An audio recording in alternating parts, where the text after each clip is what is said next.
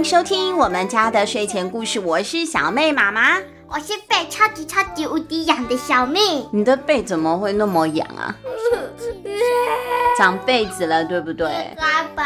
应该吧。我的背后长痱子了。哎呦，好可怜哦，小朋友，你们热不热？有变好一点。嗯，有变好一点。好，我们要来讲的这一个故事啊，它其实原本是一本很古老、很古老的书。我们今天要跟大家分享的这个改编版本啊，真的非常有趣。它是联经童书出版的。那这一位作者呢，叫做周敦林老师。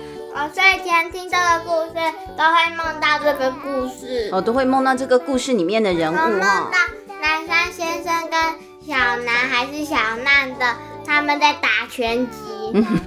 他们在打拳击啊。好，今天要跟大家说的就是《山海经》里的故事一：南山先生的药铺子。文：邹敦林，图：罗方君。联经出版社发行。这地超人好神勇，一脚踢飞了从头。但我最最最喜欢的，当然还是做你的小跟屁虫。这个故事里面啊的主角是一个老人和一个小孩，两个主角啊。老的呢，当然就是呢，呃，书名南山先生这个人啦。小的叫做小难，灾难。对，小难灾难的难，怎么会被取像这样子的名字呢？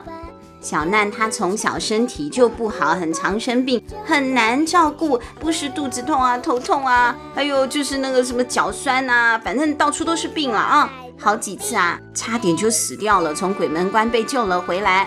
在他两岁多的某一天，病得实在太严重了，好几个大夫啊，就是古时候的医生，这些大夫看了都摇摇头说救不活了，救不活了。小难的娘就红着眼眶到庙里头去拜拜。拜拜嘛，没有烧三炷香，然后呢就卜杯，哎，卜到了以后呢，说，嗯，对对对，卜杯嘿，卜杯，上面的签文是这样写的：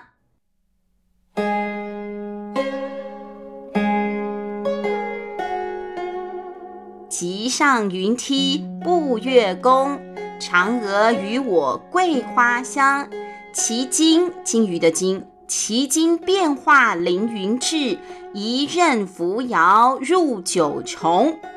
啊，那这什么意思啊？我们光这样子听，比方说你们用听的啦，小妹妈妈用看的都看不懂了。千诗里头又是月宫又是嫦娥的，那小难他妈妈就以为说完蛋了，嫦娥不是对要居居了，嫦娥不是奔月往天空飞吗？死定了啊，居居了。好在庙里头有一个白胡子的老住持，他呢赶快把这个签呐拿过来一看，就说：“哎呀，不碍事，你没有看到奇经变幻凌云志，一任扶摇入九重，这是脱胎换骨的好时机。这样的孩子啊，只要送出家门，找个师傅学学手艺，慢慢就可以消灾添福了。哎，往桂花多一点的地方去吧。”他娘就觉得真的假的啊？爸爸妈妈、爷爷奶奶跟在身边照顾他，却天天生病了，送出去还能活吗？不过说也奇怪，那一次生病之后啊，小难有惊无险的熬过了。更妙的是，那一次之后，他的身体啊，好像一天比一天还强壮哦，整个人真的就有一点脱胎换骨了。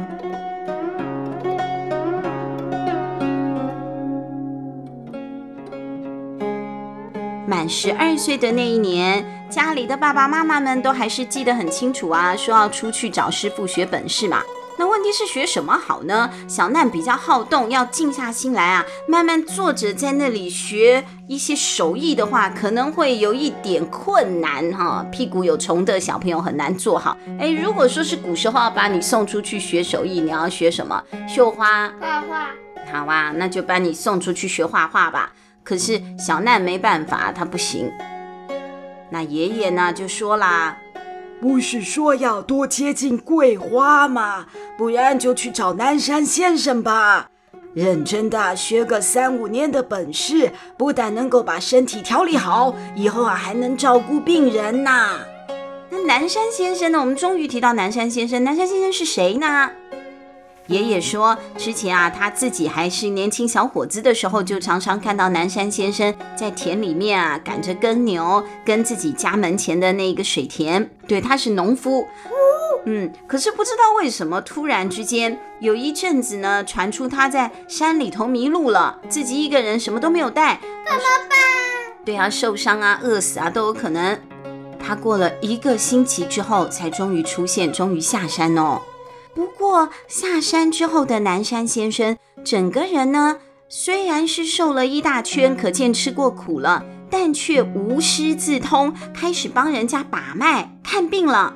而且不管是什么疑难杂症啊，陈年痼疾，居然南山先生都可以治好哎！哇塞！南山先生非常的孝顺，他照顾自己的老爸老妈，到这个奉养他们归天。那南山先生呢，这一辈子也没有娶老婆，当然就没生小孩了。在把爸爸妈妈安葬好了之后啊，他就把这个田地就交给小难的爷爷照顾了，自己背着简单的包袱就就走了。他说呢，他要到远方去看看。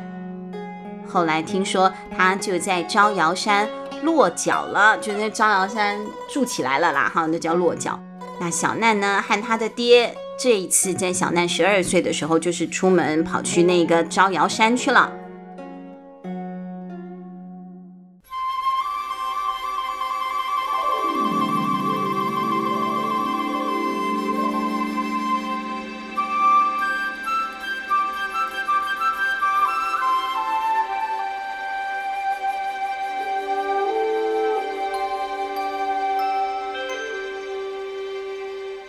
两个人啊，走着走着，这个山路啊不好走哎，每一条岔路看起来都差不多，很容易就要迷路了。饿了啊，大半天，哎呦累，肚子咕噜咕噜的叫着，头顶的太阳火辣辣的照着，哎呀，真是又昏又热又饿。跟体育课差不多啦。对，跟体育课一样，好不舒服哦。爸爸，我肚子超饿啊。我们根本不知道南山先生在哪里呢。会不会我们还没找到他就饿死了？啊，那那未免也太惨了吧！他才十二岁，好可怜哦。他就这样饿死的话不好哎。对，后面几集就不能写了，对不对？那就不太好了。哎呀，正在这里瞎操心的时候，就看到前面的山沟有一个戴着斗笠的怪人哦，他穿打灰扑扑的，满头银白色的头发。不过呢，明明说怪人很没礼貌哦。那他在心里想的，还没有讲出来。那这个白头发的明明应该是个老人，可是他脸上没有皱纹哦，很紧绷，很光滑，感觉有去那个注射肉毒杆菌一样哦，很年轻的感觉。但是没有啦，他头发已经白白的。特效。对，他是用滤镜把那个皱纹啊都给滤平了哈。那那个白头发的人啊，趴在地上，很专注的在地上翻翻找找啊，找那个草丛里面的草。最后啊，他扬起了手上的一株植物，很开心的回过头跟小难还有小难的爸爸说：“有了这个啊，就不怕饥荒了。这个草叫做茱萸草，是有名的仙草，吃了就不会饿了。有一个村庄闹饥荒。”我想教他们怎么种茱萸草，这样他们就可以熬过荒年啦。那个怪人说的很诚恳，他的手啊也递过来了，把那个草拿给小难和他爸爸。那小难呢，他就试试看啦，吃吃看。啊咳咳咳咳咳！哎呦，他怎怎么发出这种咀嚼声呢？啊啊啊啊啊啊！那个呀咪呀咪的咀嚼声啦，哈！哎呀。就发现呐、啊，这个草啊有淡淡的清香味道，或者唾液吞进肚子里，原本还觉得很饿的感觉，突然就真的不见了。你是小难吧？我接到讯息，知道你们要来，我就是南山先生。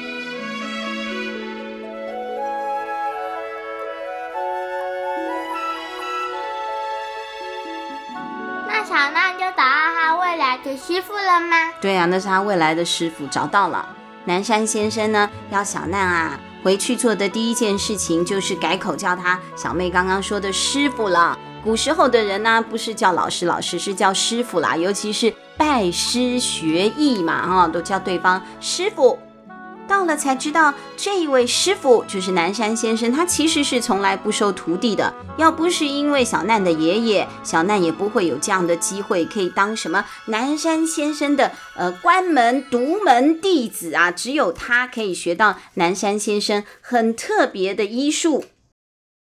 就这样，小难呢，他跟着南山先生学了好一段时间。这个时候他还不能够直接学医术了，他首先可能要先学。打扫啊，煮饭啊，好认识药材啊，一点一点慢慢的学。有一个大清早，大外头就有人大声嚷嚷了：“呃，南山先生，我们找到了药材，可以跟您换好东西吗？”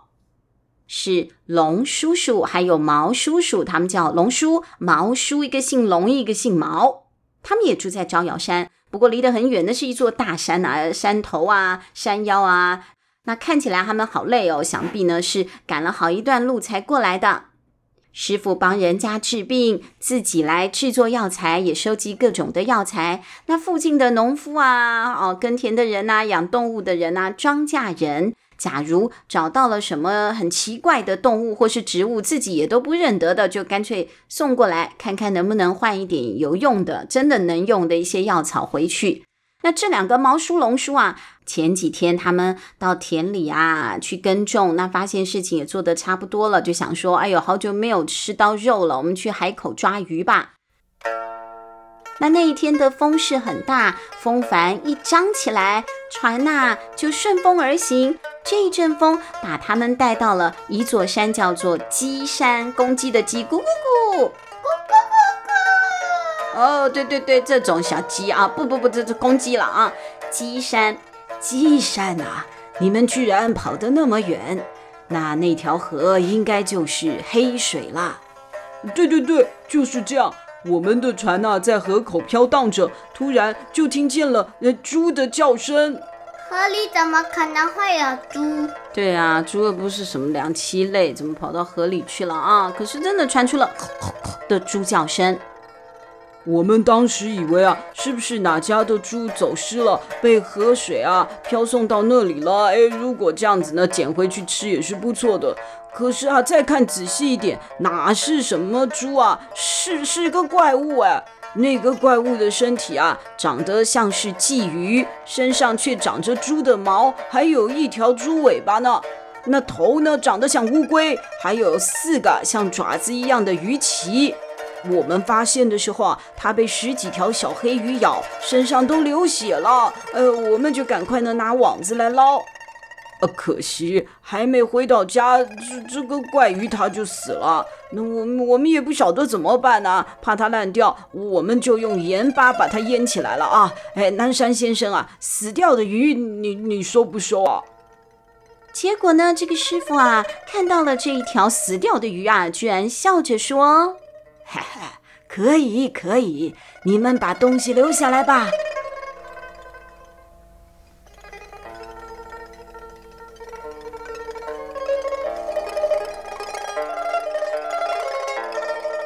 师傅，我们要先烘干、打碎，还是磨粉粉？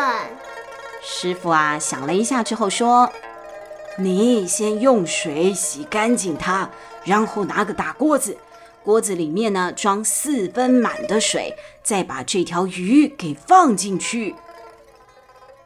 大锅子啊，那这个师傅是要熬膏滋吗？膏滋就是中药的药膏啦，哈。像在南山先生的这个药铺子里面呢、有一个很大很大的药柜墙，那靠着这个墙的柜子啊，满满的又高高的，好像有几千个格子。那放在下面还有一些瓦罐，里面是师傅熬好的膏滋，打开看都一样，就是黑漆漆的啊。那我要去准备哪些药材呢？对呀、啊，应该是要熬药嘛，哦，那准备一些药引子啊，不可能只有那一条死鱼嘛。不用不用，记得水不要放太多，盖过鱼就可以了。啊，不用。可是之前看师傅熬药膏啊，水至少都要十倍啊，因为那个在熬制过程当中会蒸发掉啊。这个鱼才多大，水放四分之一满，这师傅到底要做什么呢？小难又问：“那要准备冰糖还是蜂蜜呢？”嗯，要熬膏汁啊，要弄得那么粘稠稠的，主要是因为加了蜂蜜或是冰糖。师傅说，这两种东西的药效不太一样啊，有些是要用蜂蜜，有些是要用冰糖的，有学问的。都不用啊！对了，因为已经用盐腌过了，水滚之后不用放盐啦，把葱切成段放进去就好啦。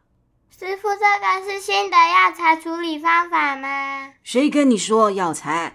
这是我们的晚餐。啊，晚餐？没错。这条鱼叫做鰇鱼，它的特色就是啊，样子像鲫鱼，但是长得像猪，肉呢却跟鲫鱼是一样的鲜美的。我也很久没有尝过了。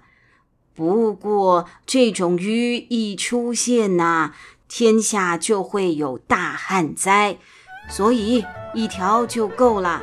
希望啊，以后都不要有人抓到啦。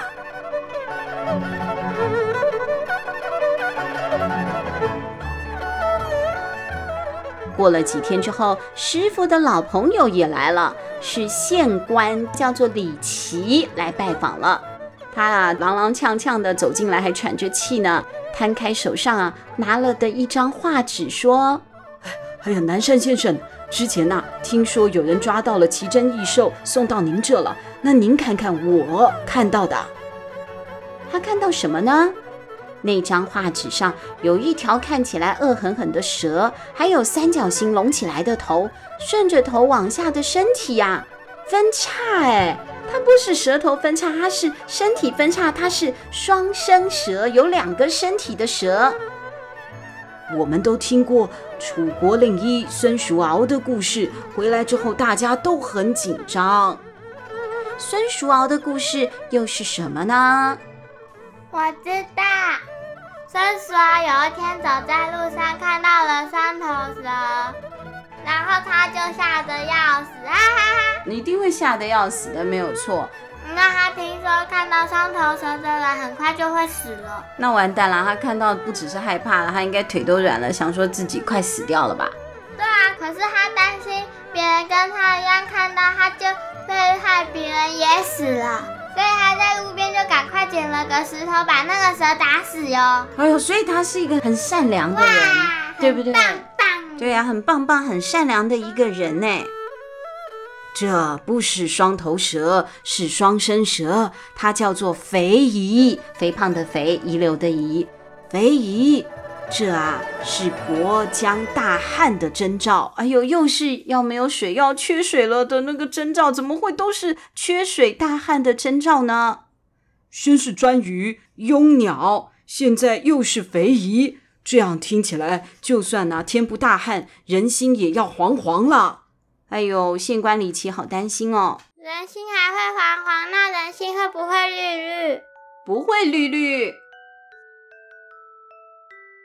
哈哈，人心惶惶不难治，我来教你。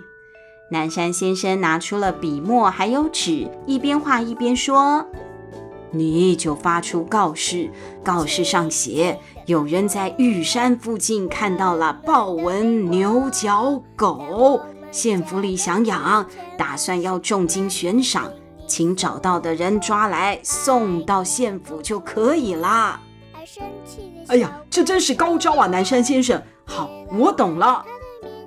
李琦县官带着这几幅画下山，看他的步伐啊变得轻快好多。到底懂了什么呢？好神游下集再续。了从头，但我最最最喜欢的，当然还是做你的小跟屁虫。小妹，你觉得他干嘛这样？龙叔、毛叔抓到的是真的抓到的那些会有旱灾的动物，可是南山先生呢、啊？他画给李琦县官的是根本没抓到的，自己随便乱画的，假装有的会来大水的动物。他的目的到底是什么呢？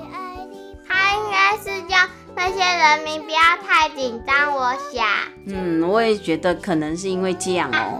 对啊，但是这种用催眠的方法哈，心理作用的方法，到底呢管不管用，行不行得通啊？不太管用。嗯，这不知道了。我们要下集待续，下一集就知道了。今天呢，第一集的南山先生的药铺子呢，先跟大家做一个大环境的介绍。接下来会发生什么事情？从下一集开始会越来越精彩哦。那我们家的睡前故事，南山先生的故事，我们就先跟大家说到这里了。下一集见吧，拜拜。啊亲亲亲亲我最